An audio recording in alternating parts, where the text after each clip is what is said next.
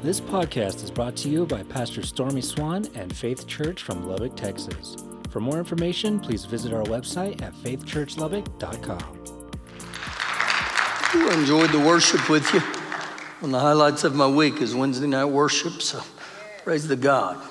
Uh, if you're guests, we're honored to have you with us watching by live stream tonight. We're glad you're here too. If you need a Bible, once you get your hand up really high, and our ushers would gladly put the Word of God in your hand. Once you get a Bible, go with me to book of Second Corinthians chapter 8.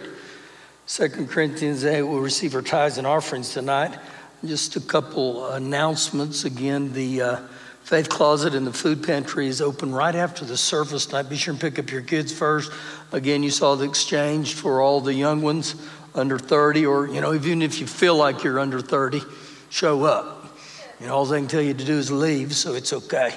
Partnership is Wednesday the 28th, and then uh, we're still accepting Easter candy. And then, ooh, the Men of Iron, that is two weeks from tomorrow, so we need to get you signed up for that. Yeah, it's going to be really, really good. So I welcome you to be a part of that, but also to start praying for that. All right, 2 Corinthians chapter number 8, and I'm going to begin in verse number 7.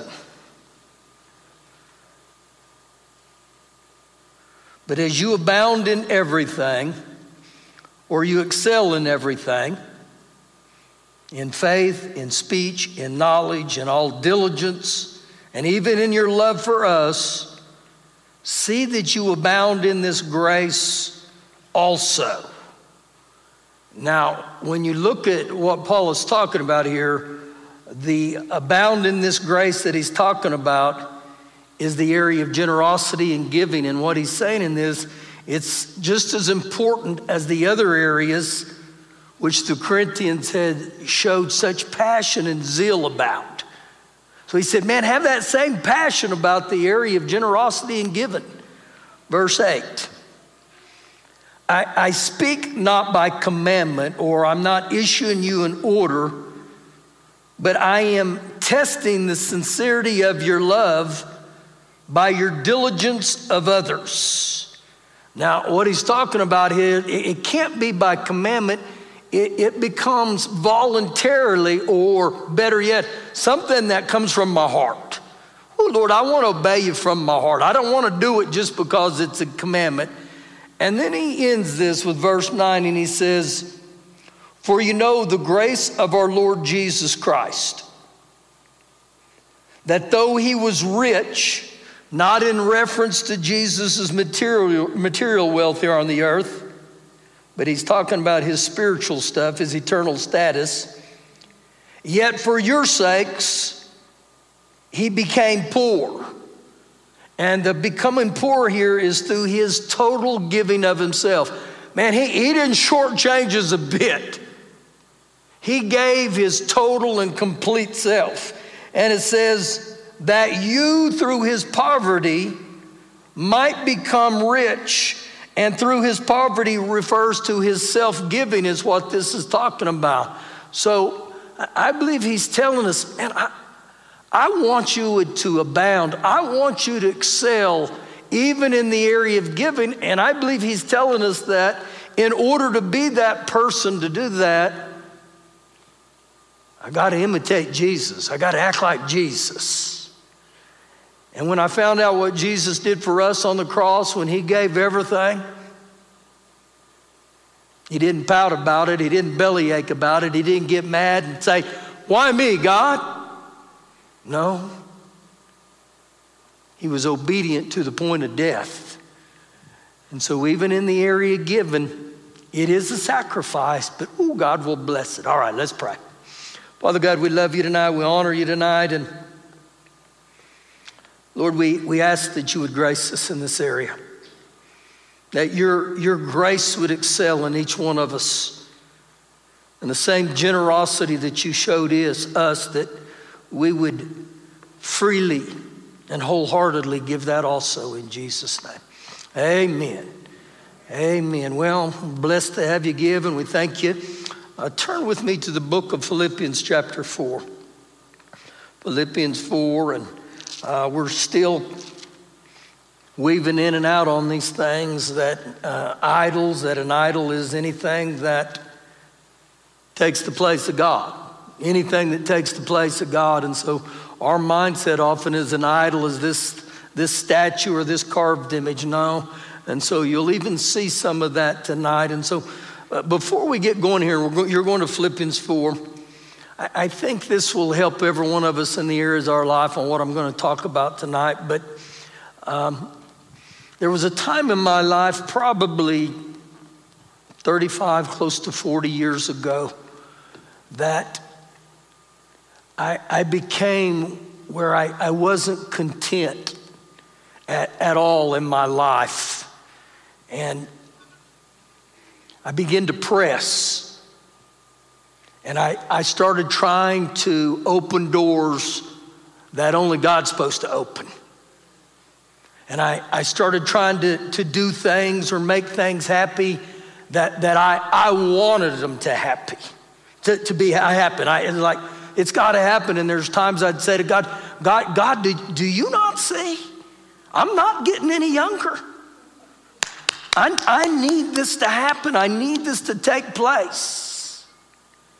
And so I'm, I'm going to come back here to this, uh, this, this ta- what I'm talking about here in just a little bit. But start with me here in Philippians 4, verse 9. And this is the Apostle Paul, and he says, The things which you learned and received and heard and saw in me, these do. Now, Paul wasn't saying this in an arrogant manner. Paul was one of the most humble people I know. But he was telling us here follow my example, practice all that I've imparted to you, and better yet, follow what, what Paul molded or modeled to us. He said, Look, look what I did. verse or the end of verse 9 and the god of peace will be with you. And the god of peace will be with you. Now when i read that the, the god of peace he can come into our hearts and our life when we're surrounded by turmoil. Everything is in the natural is chaotic but i can still experience the peace of god and the older I get, the more and more I, I cherish the peace of God. I, I don't know how people don't live with the, without the peace of God. I don't know how they can do it. And so Paul's telling us here, man, if, if you'll follow the things I've, I've modeled to you, the God of peace will be with you. Even when life is chaotic. Verse 10 But I rejoice greatly, I rejoice in the Lord greatly that now at last your care for me has flourished again, though you surely did care, but you lacked opportunity. Lord, I, just need opportunity. I just need opportunity. And that's what I tell the Lord day after day. I just need opportunity. Verse 11. Not that I speak in regard to need or imply a need. Now, watch this, watch this. For I have learned in whatever state I am to be content, to, to be satisfied in any circumstance. Now, this is really interesting what he said here. He said, I've learned. I, have had to learn to be content. He didn't say, I was born this way or just one day. No, he had to learn this. So, in saying this here, he's given me a new insight that says, listen, you're going to have to learn to be content in, in whatever's going on in your life. Keep reading. I know how to be abased to live humbly, but I also know how to abound, to live in prosperity. So he's saying, either way, I've learned how to live that way. Everywhere, and I marked that everywhere. You know what everywhere means? Everywhere. Everywhere and in all things the good things, the bad things, the ugly things, the easy things, the hard things. And again, he said, and I've learned, here he goes again, and I've learned to be full and to be hungry, both to abound and to suffer need. Now, how did he do that? How did he learn to be content? In everywhere and everything. I, I really believe verse 13 this was Paul's secret sauce, okay? I can do all things through Christ who strengthens me. I, I can do all things through Jesus' explosive power. So it's important that we note the emphasis is not so much on the achievement as it is the willingness to allow Christ's power to sustain in difficulty and uh, Christ's sufficiency here in all life circumstances. So, when's the last time we've said, Lord, I can do all things through you? No matter what I'm going through, I can do all things through you. And so I go back and I highlight verse 11, and he said, Whatever state I am, I'm going to be content. Well, contentment cannot be confused with complacency. Those are totally different, okay? Contentment, and I'm good just right there where I'm at. Complacency has more of, I, I become lazy. And so I, I go back to the story. And, and, when he says, Man, I learned to be content in every area of my life. So, man, I'm, I'm going through this time in my life and I'm, I'm so discontented.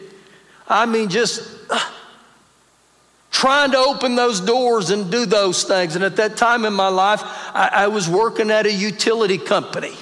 And it was a good job, it paid great. I just didn't like what I was doing. And so there came a day in my life where, man, I kept, I kept pushing the envelope, and man, it never got me anywhere. You know, I found this out, and this may help someone in here right now. I, I would rather be late with God than early. You know why I say that? Because when you're early, you're out in front of God. You're trying to lead God instead of God leading. But when you're late, at least you know you're behind God. God's the one pulling you and directing you. So, in this season in my life, I got to a place one day where I said this to the Lord.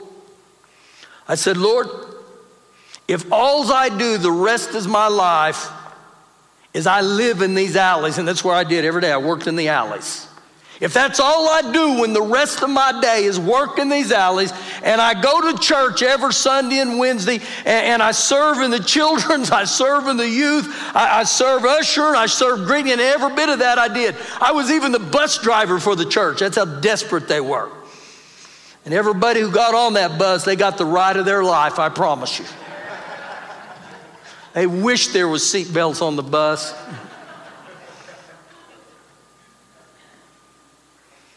But I allowed this thing called contentment to settle me. And I started going to work, and, and nothing on the outside changed.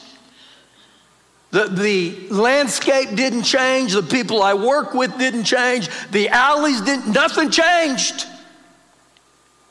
except something in my heart. And it settled me. And, and it was like there, there came a joy with it to say, you know what? I'm going to be content in all things. And so months passed two, three, four months. And one day I got a call and they said, hey, there's a church up in Tucumcari. Tucumscary. If you're from there, I don't mean that ugly, okay? and they said, we need you to come and speak on a Sunday.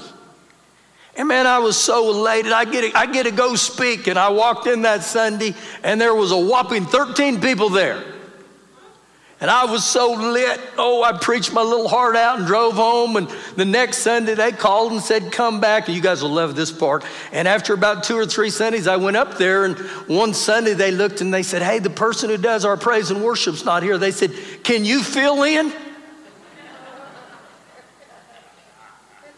I said, Yeah.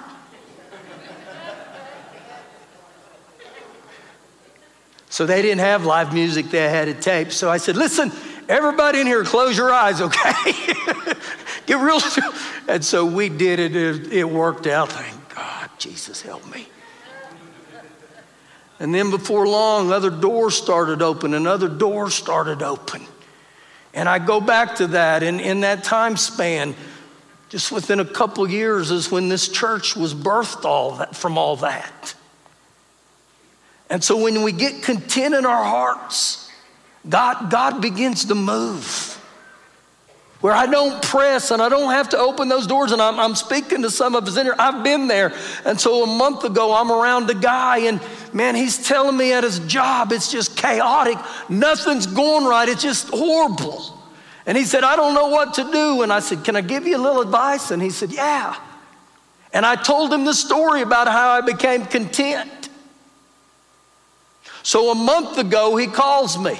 And I said, How's everything going? And he said, You know what? Nothing's changed. He said, Actually, everything around me, it's got worse and worse and worse. But he said, On the inside of me, he said, I'm great. He said, I'm content. And, and we saw him two or three days, four days ago now, and Shelly said, How you doing? And he goes, I'm content. And he said, I, I can't believe the doors that are open to me. And so God wants us to live in a state of contentment. Why is that so important? Turn with me to 1 Timothy chapter 6, 1 Timothy 6. Ooh, get ready. This, this stuff. And you may say, How are you tying this in with idols? Just hang in here, okay?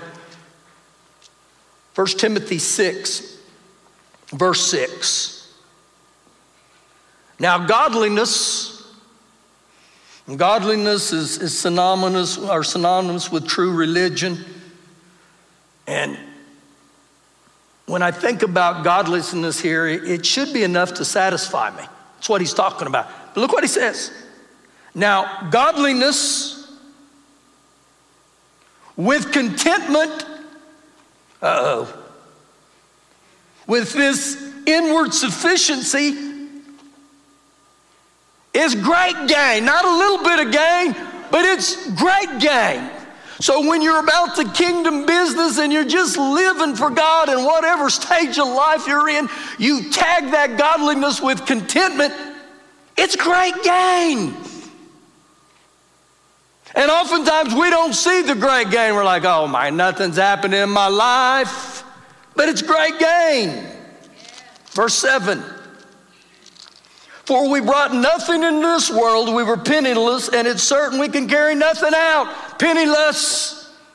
And I talked about this to a degree on Sunday morning that you came into this world with nothing, and when you leave, you're going to leave nothing. You don't get to pull a trailer, a trailer. You don't get to pull a U-Haul, a trunk. You don't get a suitcase, a backpack. You don't even get to take your wallet. Verse 8. Ooh, now watch this. Mm. And having food and clothing, with these we shall be content. That I got bread, I got shoes on my feet, I should be content and satisfied.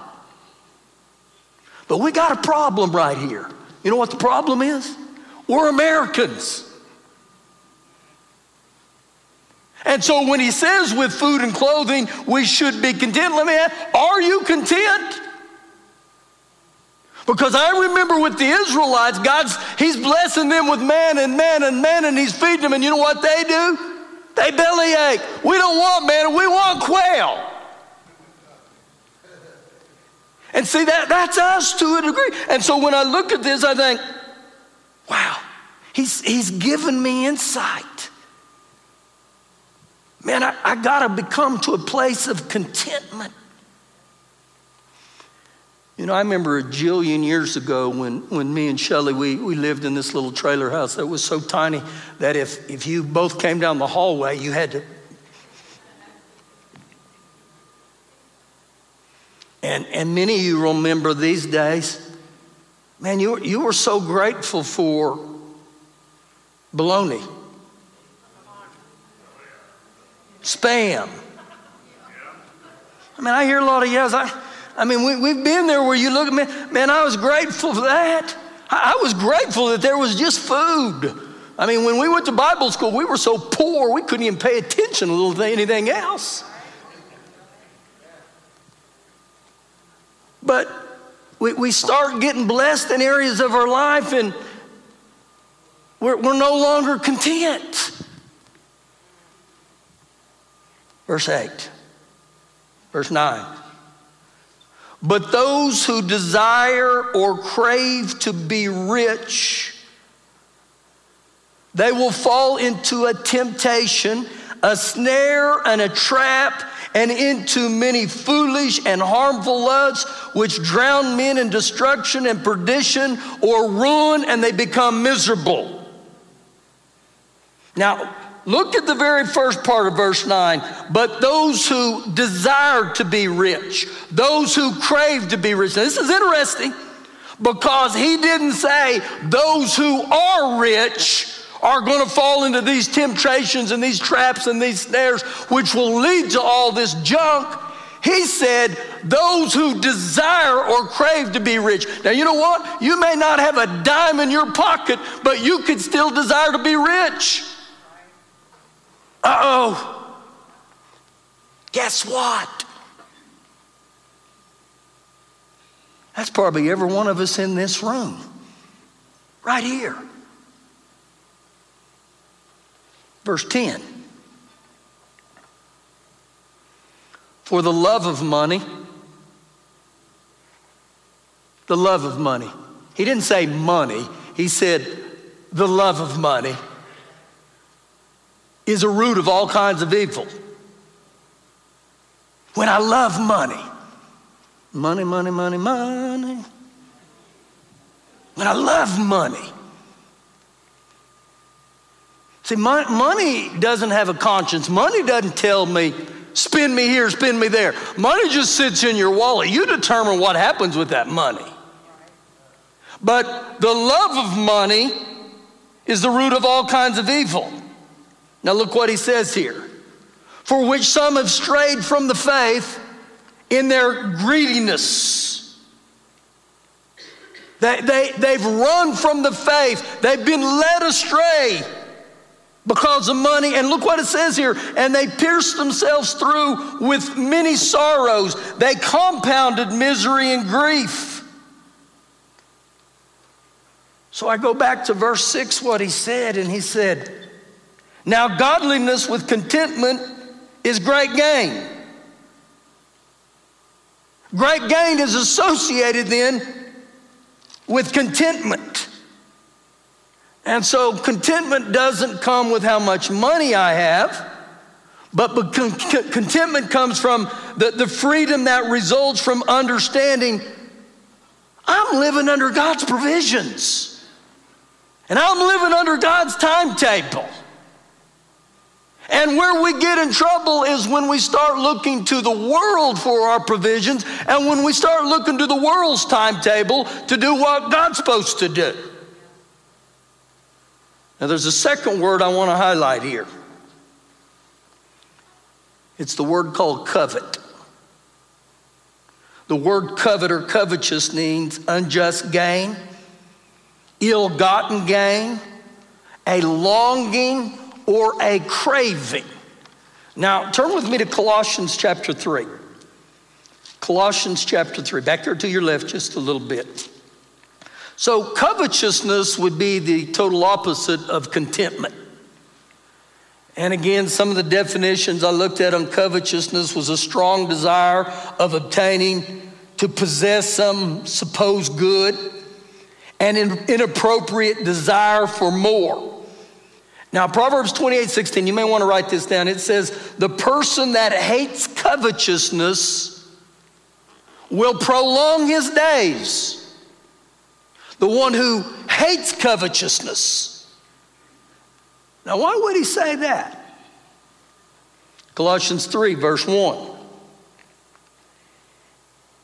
If then you were raised with Christ, you're born again Seek those things which are above. Aim at, yearn for those things which are above, which are the eternal treasures,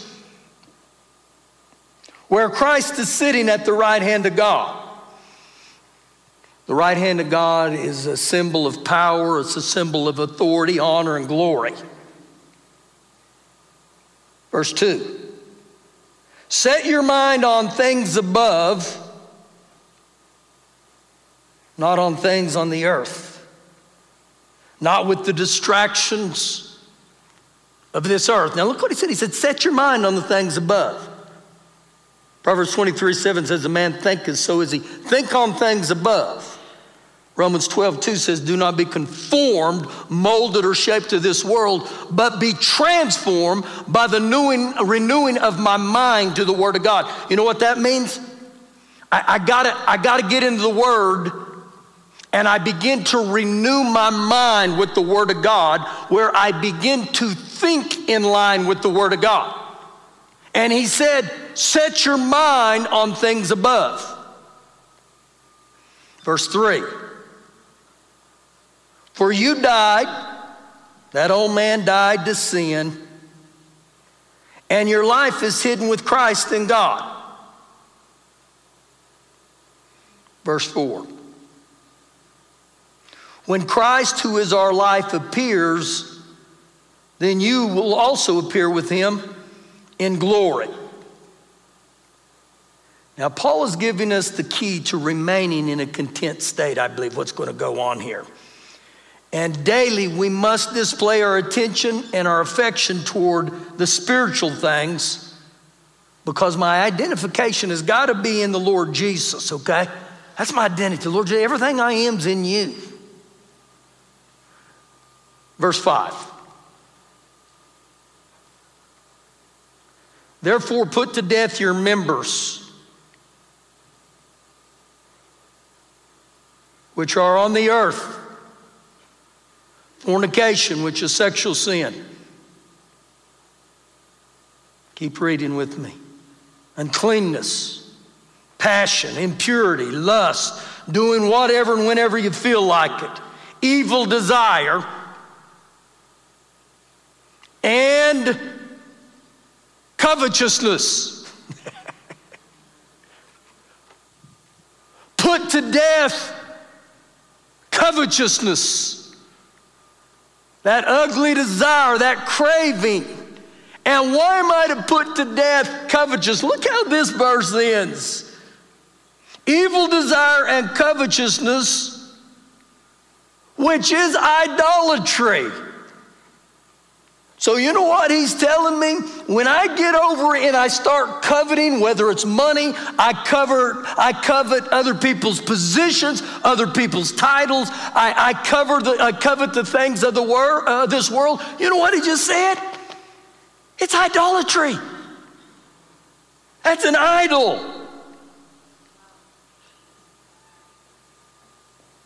And when I read what he's talking about there again, we have this thought, but an idol is a statue, it's this carved image, it's this figure. No, no, no, no. It's covetousness. And so, what the enemy likes to do, he likes to move us out of a state of contentment and he moves us to covetousness. And contentment says, I'm going to let God be God and order my steps. Covetousness says, I want it now and I'm going to do everything that I can to get it right now. And so when we look at covetousness, I'm looking at the created thing. When I look at contentment, I'm looking to the creator. Wow, that's a mouthful, wasn't it? Put to death. And he lists all these things. But he highlights covetousness. Turn to Hebrews 13. Hebrews 13. So, right now, and, and, the reason I'm going to Hebrews 13, a lot of those passages that we just read, they would cross references to this. So, right now, are, are, are you pushing the envelope? Are, are you trying to speed up the process? Are, are, are you trying to be Holy Spirit Junior and say, Father God, I'm just trying to help you? I'm just trying to nudge you.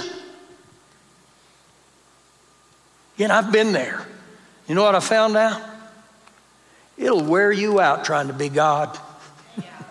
It'll wear you out because we're not designed to do that. But if I hold on to what he said there in Philippians, man, I can do all things through Christ, Lord. Give me patience, give me peace.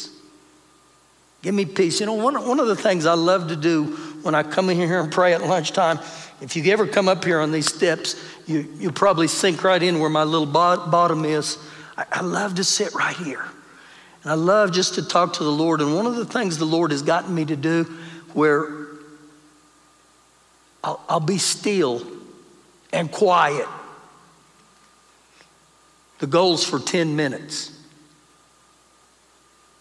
Some of you say, you, you can't be still and quiet for 10 minutes? Well, big boy, when's the last time you did that? It's a lot more difficult than you think. And so I try to get real still and quiet. And then you know what I try to do? I try to put my brain in neutral. You know what that means? I don't think on anything. And I said, Lord, I, I need you to speak to me. I, I need your peace today. I, and, and oftentimes people will say, well, God never speaks to me. Oh, he's still speaking. Just as Paul had to learn to be content, this guy's having to learn to be still and quiet. Man, when I get still and quiet and I get in the presence of the Lord, oh my goodness. It's just incredible what God will begin to do. Another learned thing that I, I got to just get around God. Hebrews 13, verse 5.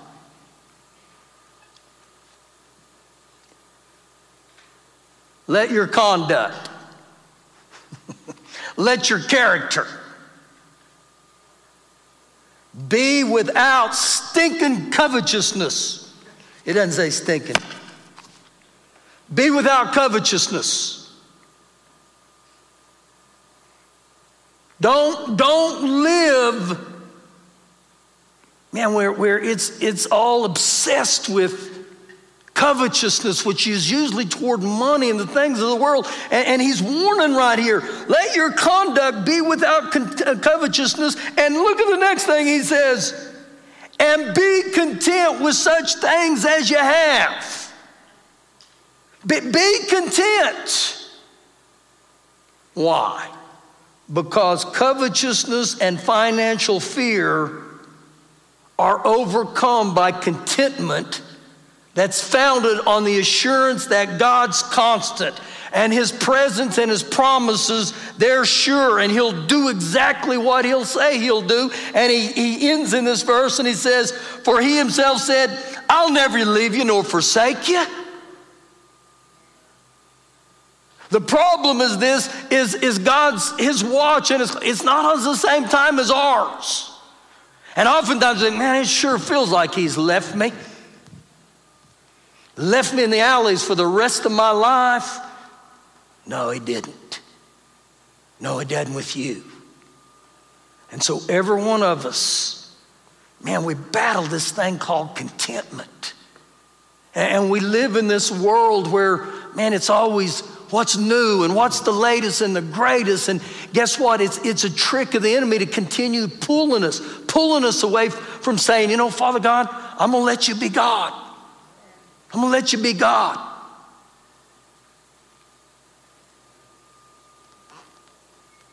Contentment. Contentment is great gain. Godliness with contentment is great gain. Now, I'm saying that because I, I, really sense a little, man, let that soak in us. So my life is not identified by what I drive. My life is not identified by what I wear. And when I try to keep up with the Joneses, and if your last name's Jones, bless you, okay?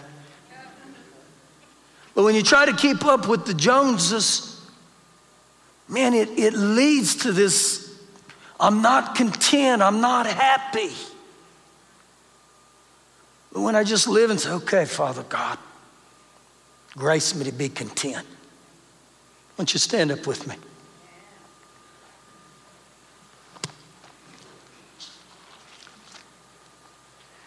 You know, I just, just bow your head and close your eyes there right now because I, I sense this that, that there may be some of you in here that you're, you're pressing for a different job right now. And, and you know, right, you, you've, you've tried to open doors. You, you've tried to speed up the process. But the Lord's saying, if, if you'll just be content here, not only will it be on the right time, but if you'll allow that contentment to come on you, I have something that's really good for you that you're going to miss if you jump the gun. Why don't we just raise our hands here right now? Father God, we, we ask you to grace us in this area, Lord. Woo, grace us right here.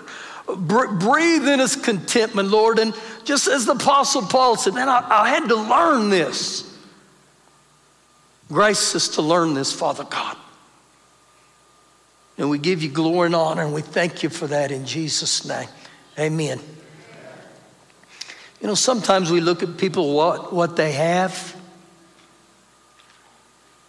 but we don't know what they went through to get that. And when I look at sometimes older people that have stuff, I, I want to say, you, you don't remember. I mean, some of them are dinosaurs, they're ancient. You don't remember when they didn't even have wheels. No, I'm just kidding that far back, but. But it's, it's a thing with all of us. And, and so let me give you this illustration with contentment, and I'm going to end with this. What God does is we, we're content right here. We're content with beanies and weenies.